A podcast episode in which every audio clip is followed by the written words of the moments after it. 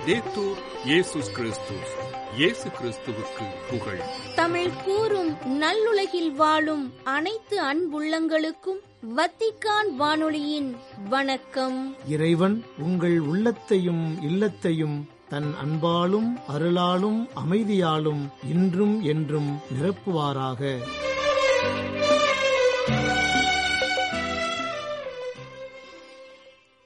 அன்பு நேயர்களே, வத்திக்கான் வானொலி இன்று உங்களுக்கு வழங்கவிருப்பவை தடம் தந்த தகைமை, விவிலிய தேடல் மற்றும் செய்திகள்.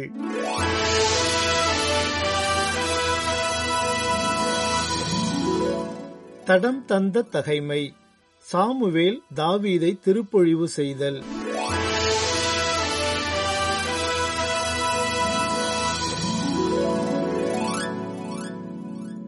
அந்நாட்களில் ஆண்டவர் கட்டளையிட்டவாறு சாமுவேல் செய்தபின் பெத்லகேமுக்குச் சென்றார். அப்பொழுது அவ்வூரின் பெரியோர்கள் அஞ்சி நடுங்கி அவரை எதிர்கொண்டு வந்து, உங்கள் வருகையின் நோக்கம் சமாதானம்தானே என்று கேட்டனர். அதற்கு அவர், ஆம், சமாதானம்தான். ஆண்டவருக்கு பலி செலுத்த வந்துள்ளேன். உங்களையே தூய்மையாக்கி கொண்டு என்னுடன் பலியிட வாருங்கள் என்றார். மேலும் ஈசாயையும் அவர் புதல்வரையும் தூய்மைப்படுத்தி பலியிட வருமாறு அழைத்தார். அவர்கள் வந்தபோது அவர் எலியாவை பார்த்தவுடனே, ஆண்டவரால் திருப்பொழிவு செய்யப்பட்டவன் இவனாகத்தான் இருக்கும் என்று எண்ணினார். ஆனால் ஆண்டவர் சாமுவேலிடம், அவன் தோற்றத்தையும் உயரத்தையும் பார்க்காதே, ஏனெனில் நான் அவனை புறக்கணித்து விட்டேன். மனிதர் பார்ப்பது போல் நான் பார்ப்பதில்லை. மனிதர் முகத்தை பார்க்கின்றனர், ஆண்டவரோ அகத்தை பார்க்கின்றார் என்றார். அடுத்து ஈசாய் அபினதாபை அழைத்து சாமுவேல் முன்பாக கடந்து போகச் செய்தார். அவர், இவனையும் ஆண்டவர் தேர்ந்து கொள்ளவில்லை என்று கூறினார். இவ்வாறு ஈசாய் தம் 7 புதல்வரையும் சாமுவேல் முன்பாக கடந்து போகச் செய்தார். இவர்களையும் ஆண்டவர் தேர்ந்து கொள்ளவில்லை என்றார் சாமுவேல். தொடர்ந்து சாமுவேல் ஈசாயை பார்த்து, உன் பிள்ளைகள் இத்தனை பேர்தானா என்று கேட்க, இன்னொரு சிறுவன் இருக்கின்றான், அவன் ஆடுகளை மேய்த்து கொண்டிருக்கிறான் என்று பதிலளித்தார் ஈசாய். அதற்கு சாமுவேல் அவரிடம், ஆள் அனுப்பி அவனை அழைத்து வா, ஏனெனில் அவன் வரும் வரை நான் உணவருந்த மாட்டேன் என்றார். ஈசாய் ஆள் அனுப்பி அவனை அழைத்து வந்தார். அவன் சிவந்த மேனியும் ஒளிரும் கண்களும் கொண்டு அழகிய தோற்றமுடன் இருந்தான். ஆண்டவர் சாமுவேலிடம், தேர்ந்து கொள்ளப்பட்டவன் இவனே, எழுந்து இவனை திருப்பொழிவு செய் என்றார். உடனே சாமுவேல் எண்ணெய் நிறைந்த கொம்பை எடுத்து அவன் சகோதரர் முன்னிலையில் அவனை திருப்பொழிவு செய்தார். அன்று முதல் ஆண்டவரின் ஆவி தாவீதின் மேல் நிறைவாக இருந்தது. நான் மாற வேண்டும், என் மனம் மாற வேண்டும், என் குணம் மாற வேண்டும், தேசம் இயேசுவை காண நான் மாற. விவிலிய தேடல், திருப்பாடல் 50 பகுதி 4. கடவுள் அருளும் மீட்பை காண்போம்.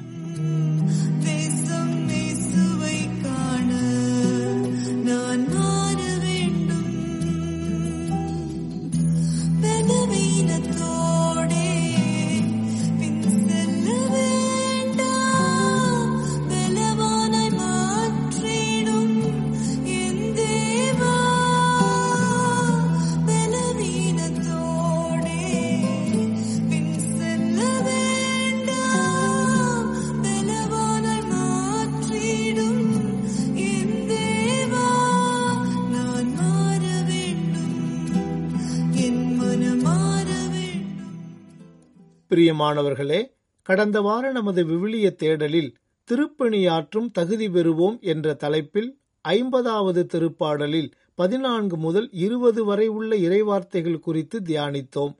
இவ்வாரம் அதனை தொடர்ந்து வரும் 21 முதல் 23 வரை உள்ள இறைவார்த்தைகள் குறித்து தியானித்து இத்திருப்பாடலை நிறைவுக்கு கொண்டு வருவோம். இப்போது அவ்வார்த்தைகளை இறை ஒளியில் வாசிக்க கேட்போம். இவ்வாறெல்லாம் நீங்கள் செய்தும் நான் மௌனமாயிருந்தேன்.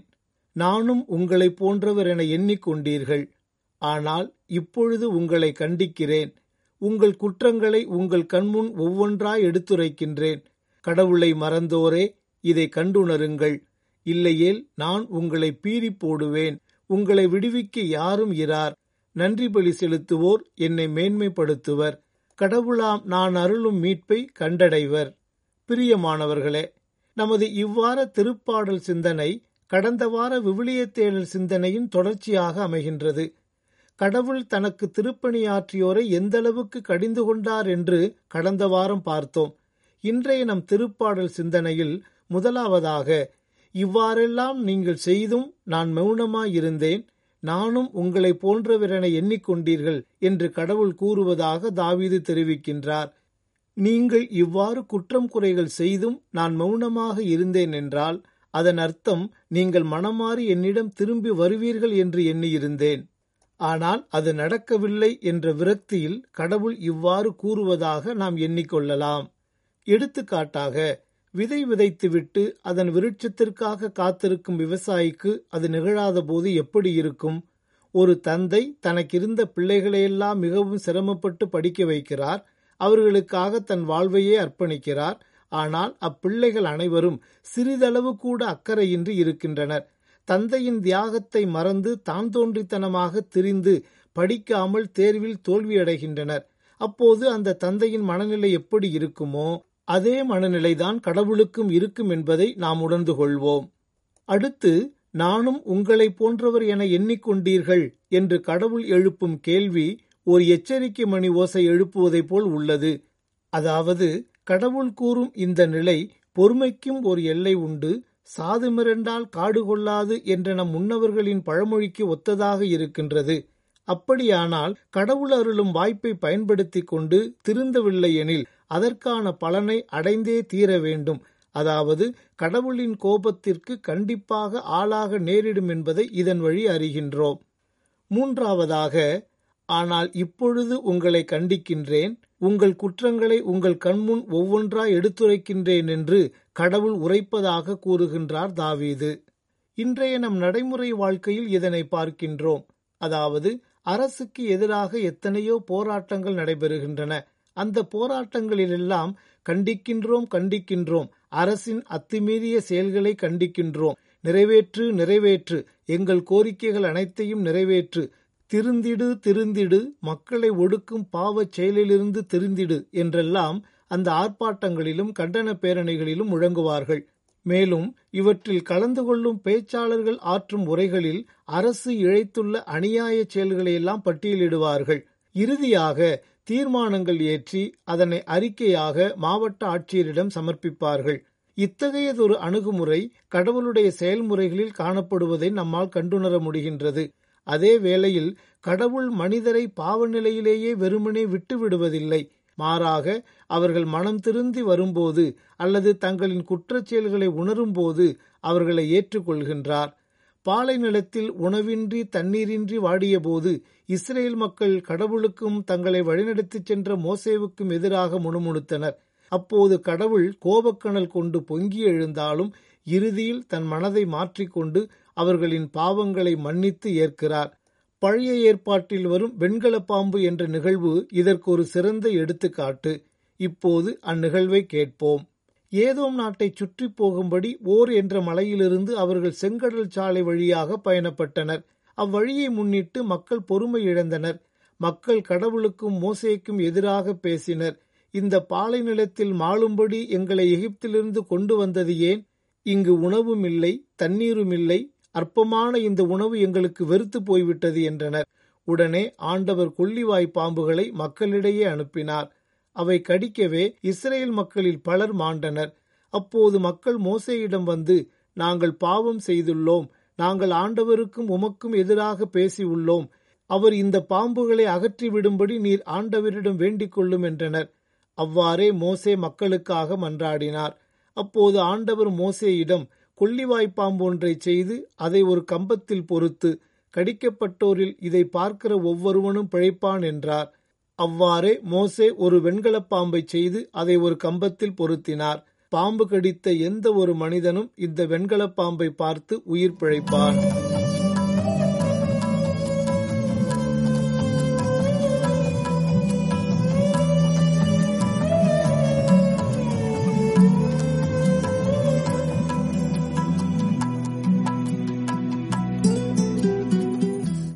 இறுதியாக, கடவுளை மறந்தோரே, இதை கண்டுணருங்கள், இல்லையேல் நான் உங்களை பீறி போடுவேன், உங்களை விடுவிக்க யாரும் இரார் என்று இஸ்ரேல் மக்களை எச்சரிக்கும் கடவுள். நன்றி பலி செலுத்துவோர் என்னை மேன்மைப்படுத்துவர், தம் வழியை செம்மைப்படுத்துவோர் கடவுளாம் நான் அருளும் மீட்பை கண்டடைவர் என்று கூறி மனமாற்றம் பெற்று நன்றி பலி செலுத்தி தங்களை புதுப்பித்துக் கொள்ள அழைப்பு விடுக்கிறார் கடவுள். ஆக மனிதர் தங்களது பாவச் செயல்களால் அவநம்பிக்கையற்ற நிலையில் வாழ்ந்தாலும் கடவுள் அவர்களுக்கு மன்னிப்பு அளிப்பதன் வழியாக அவர்களுக்கு புதுவாழ்வு அளிக்கின்றார். இதை கண்டுணருங்கள் என்ற கடவுளின் வார்த்தைகள் நீங்கள் இழைத்த குற்றச் செயல்களை எண்ணி பாருங்கள், அவற்றிலிருந்து மீண்டு வாருங்கள், மனம் திருந்தி வாருங்கள், உங்கள் வாழ்வை மாற்றிக்கொள்ளுங்கள், உங்கள் வழிகளை சரி செய்து கொள்ளுங்கள் என்ற அர்த்தங்களை உள்ளடக்கியுள்ளன. மேலும் இதனை மனம் திருந்துவதற்காக கடவுள் அருளும் ஒரு சந்தர்ப்பமாகவே நாம் கருதலாம். அவன் ஒரு பாவி, அவனுக்கு ஒரு நாள் தான் ஒரு புனிதனாக வேண்டும், அகவொளி பெற்றவனாக தூய்மை நிறைந்த மனம் படைத்தவனாக மாற வேண்டும் என்ற ஆசை வந்தது. எல்லாருக்கும் நல்வழி காட்டும் துறவி ஒருவர் காட்டுக்குள் வாழ்வதாக அவன் அறிந்து அந்த துறவியை தேடி காட்டுக்குள் சென்றான். அவரிடம் சென்ற அந்த பாவி, சாமி, நான் ஒரு பெரும் பாவி, மனம் திரும்பி நல்லவனாக வாழ ஆசைப்படுகிறேன், எனக்கு நல்வழி காட்டுங்கள் என்றான். அந்த பாவியை பார்த்து அந்த துறவி, நீ போய் ஒரு வெங்காய தாமரை செடியை கொண்டு வா என்றார். அவனும் போய் கொண்டு வந்தான். அப்போது அந்த துறவி, இந்த செடியை கொண்டு போய் கடலில் எரிந்துவிட்டு வா என்றார். அதை எடுத்துக்கொண்டு அவன் கடற்கரைக்கு சென்றான். அவன் எத்தனை முறை அந்த செடியை கடலுக்குள் எறிந்தாலும் அத்தனை முறையும் அந்த செடியை கரைக்கு கொண்டு வந்து தள்ளின அந்த கடல் அலைகள். அவன் திரும்பி வந்து நிகழ்ந்ததை துறவியிடம் கூறினான். அதற்கு அந்த துறவி, மகனே, ஒரு வெங்காய தாமரை செடி கடலுக்குள் புகுந்தால் போதும், அது வளர்ந்து படர்ந்து கடல் முழுவதையும் அடைத்துவிடும் என்பது அந்த கடலுக்கு நன்றாக தெரியும். அதனால்தான் அந்த செடி உள்ளே வராதபடி அந்த கடலடைகள் அதை தூக்கி கரையில் எறிந்திருக்கின்றன. அவ்வாறே உன் மனம் முழுவதையும் பாவத்தால் நிரப்ப ஒரு சிறு பாவம் போதும். ஆகவே ஒரு சிறு பாவம் கூட உனக்குள் நுழையாமல் பார்த்துக்கொள். பாவம் உன் பக்கத்தில் வரும்போது அதை தூக்கி எறிந்துவிடு என்றார். அவனும் சென்று அவ்வாறே செய்தான். கடவுளுக்கு ஏற்புடையவனானான். பிரியமானவர்களே, நாம் தவக்காலத்தை தொடங்கியிருக்கிறோம். மனமாற்றத்திற்கு அழைக்கும் யோவேலின் வார்த்தைகளுடன் இவ்வார விவிலிய தேடல் நிகழ்ச்சியை நிறைவு செய்வோம். இப்பொழுதாவது உண்ணா நோன்பு இருந்து அழுது புலம்பிக் கொண்டு உங்கள் முழு இதயத்தோடு என்னிடம் திரும்பி வாருங்கள் என்கிறார் ஆண்டவர். நீங்கள் உங்கள் உடைகளை கிழித்து கொள்ள வேண்டாம், இதயத்தை கிழித்து கொண்டு உங்கள் கடவுளாகி ஆண்டவரிடம் திரும்பி வாருங்கள். அவர் அருள் நிறைந்தவர், இரக்கமிக்கவர், நீடிய பொறுமை உள்ளவர், பேரன்பு மிக்கவர், செய்ய கருதிய தீங்கை குறித்து மனமாறுகின்றவர். ஆகவே அன்பு நிறைந்தவர்களே, நமது பாவ வழிகளை செம்மைப்படுத்தி கடவுள் தரும் மீட்பை கண்டடைவோம். இவ்வருளுக்காக இந்நாளில் இறைவனிடம் மன்றாடுவோம்.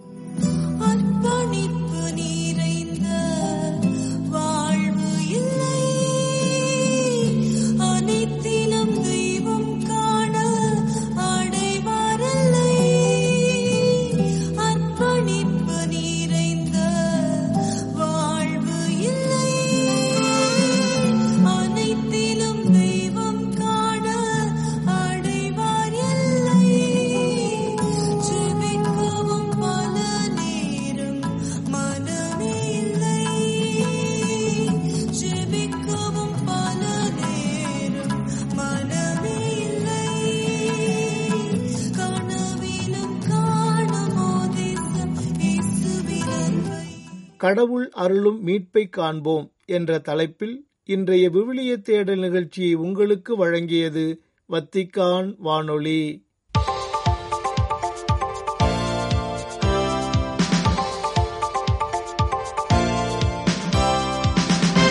செய்திகள். இந்தியாவின் ஆந்திர பிரதேச கர்னூல் மறைமாவட்ட ஆயராக கார்மல் துறவு சபையின் அருள்பணி ஜொஹானஸ் கொரந்த்லா அவர்களை February 27 செவ்வாய்க்கிழமையன்று நியமித்தார் திருத்தந்தை பிரான்சிஸ்.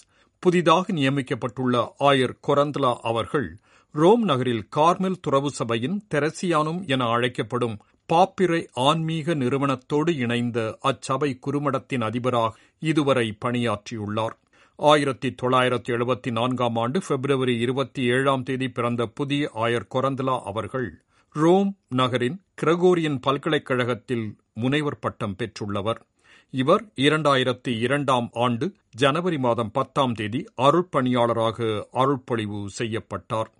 2021ஆம் ஆண்டிலிருந்து ரோம் நகர் கார்மெல் குறுமட அதிபராக பணியாற்றி வருகின்றார் புதிதாக அறிவிக்கப்பட்டுள்ள கர்னூல் ஆயர் கொரந்தலா.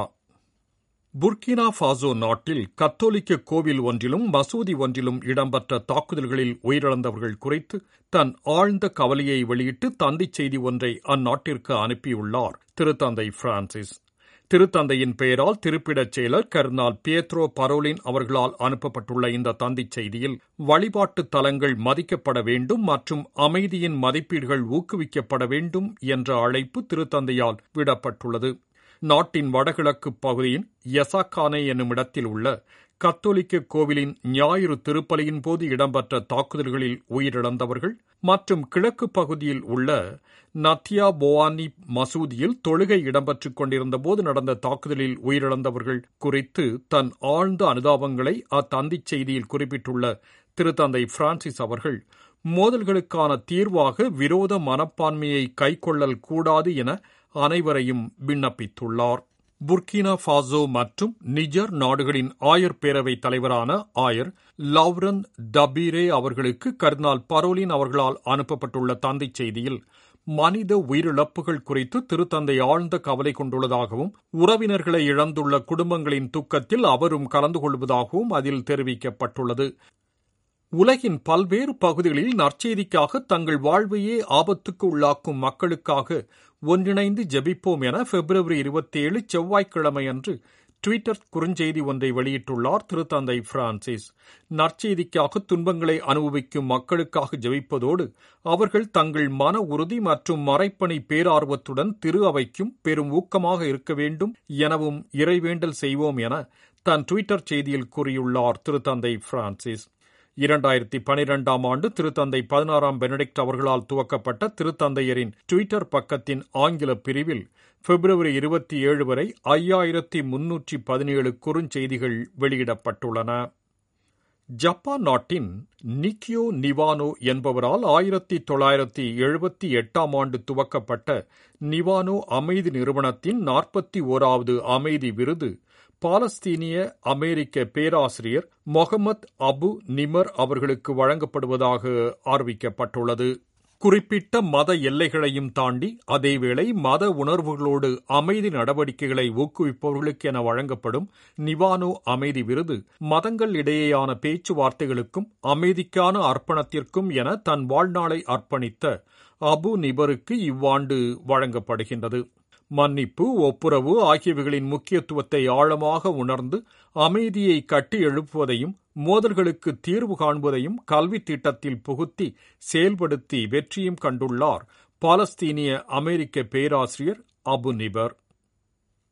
இன்றைய உலகம் நாளுக்கு நாள் பாதுகாப்பற்றதாக மாறிவரும் நிலையில் மனித உரிமைகளில் தங்கள் அடிப்படையை கொண்ட அமைதி மற்றும் பாதுகாப்பிற்காக அரசுகள் உழைக்க வேண்டும் என அழைப்பு விடுத்துள்ளார் ஐநா பொதுச் செயலர் அந்தோனியோ குட்டாரஸ். ஐநா மனித உரிமைகள் அவை கூட்டத்தினை துவக்கி வைத்து உரையாற்றிய குட்டாரஸ் அவர்கள் இன்றைய உலகில் சட்டத்தின் ஆட்சியும் போர்க்கால சட்டங்களும் மதிக்கப்படுவதில்லை என்ற கவலையை வெளியிட்டார்.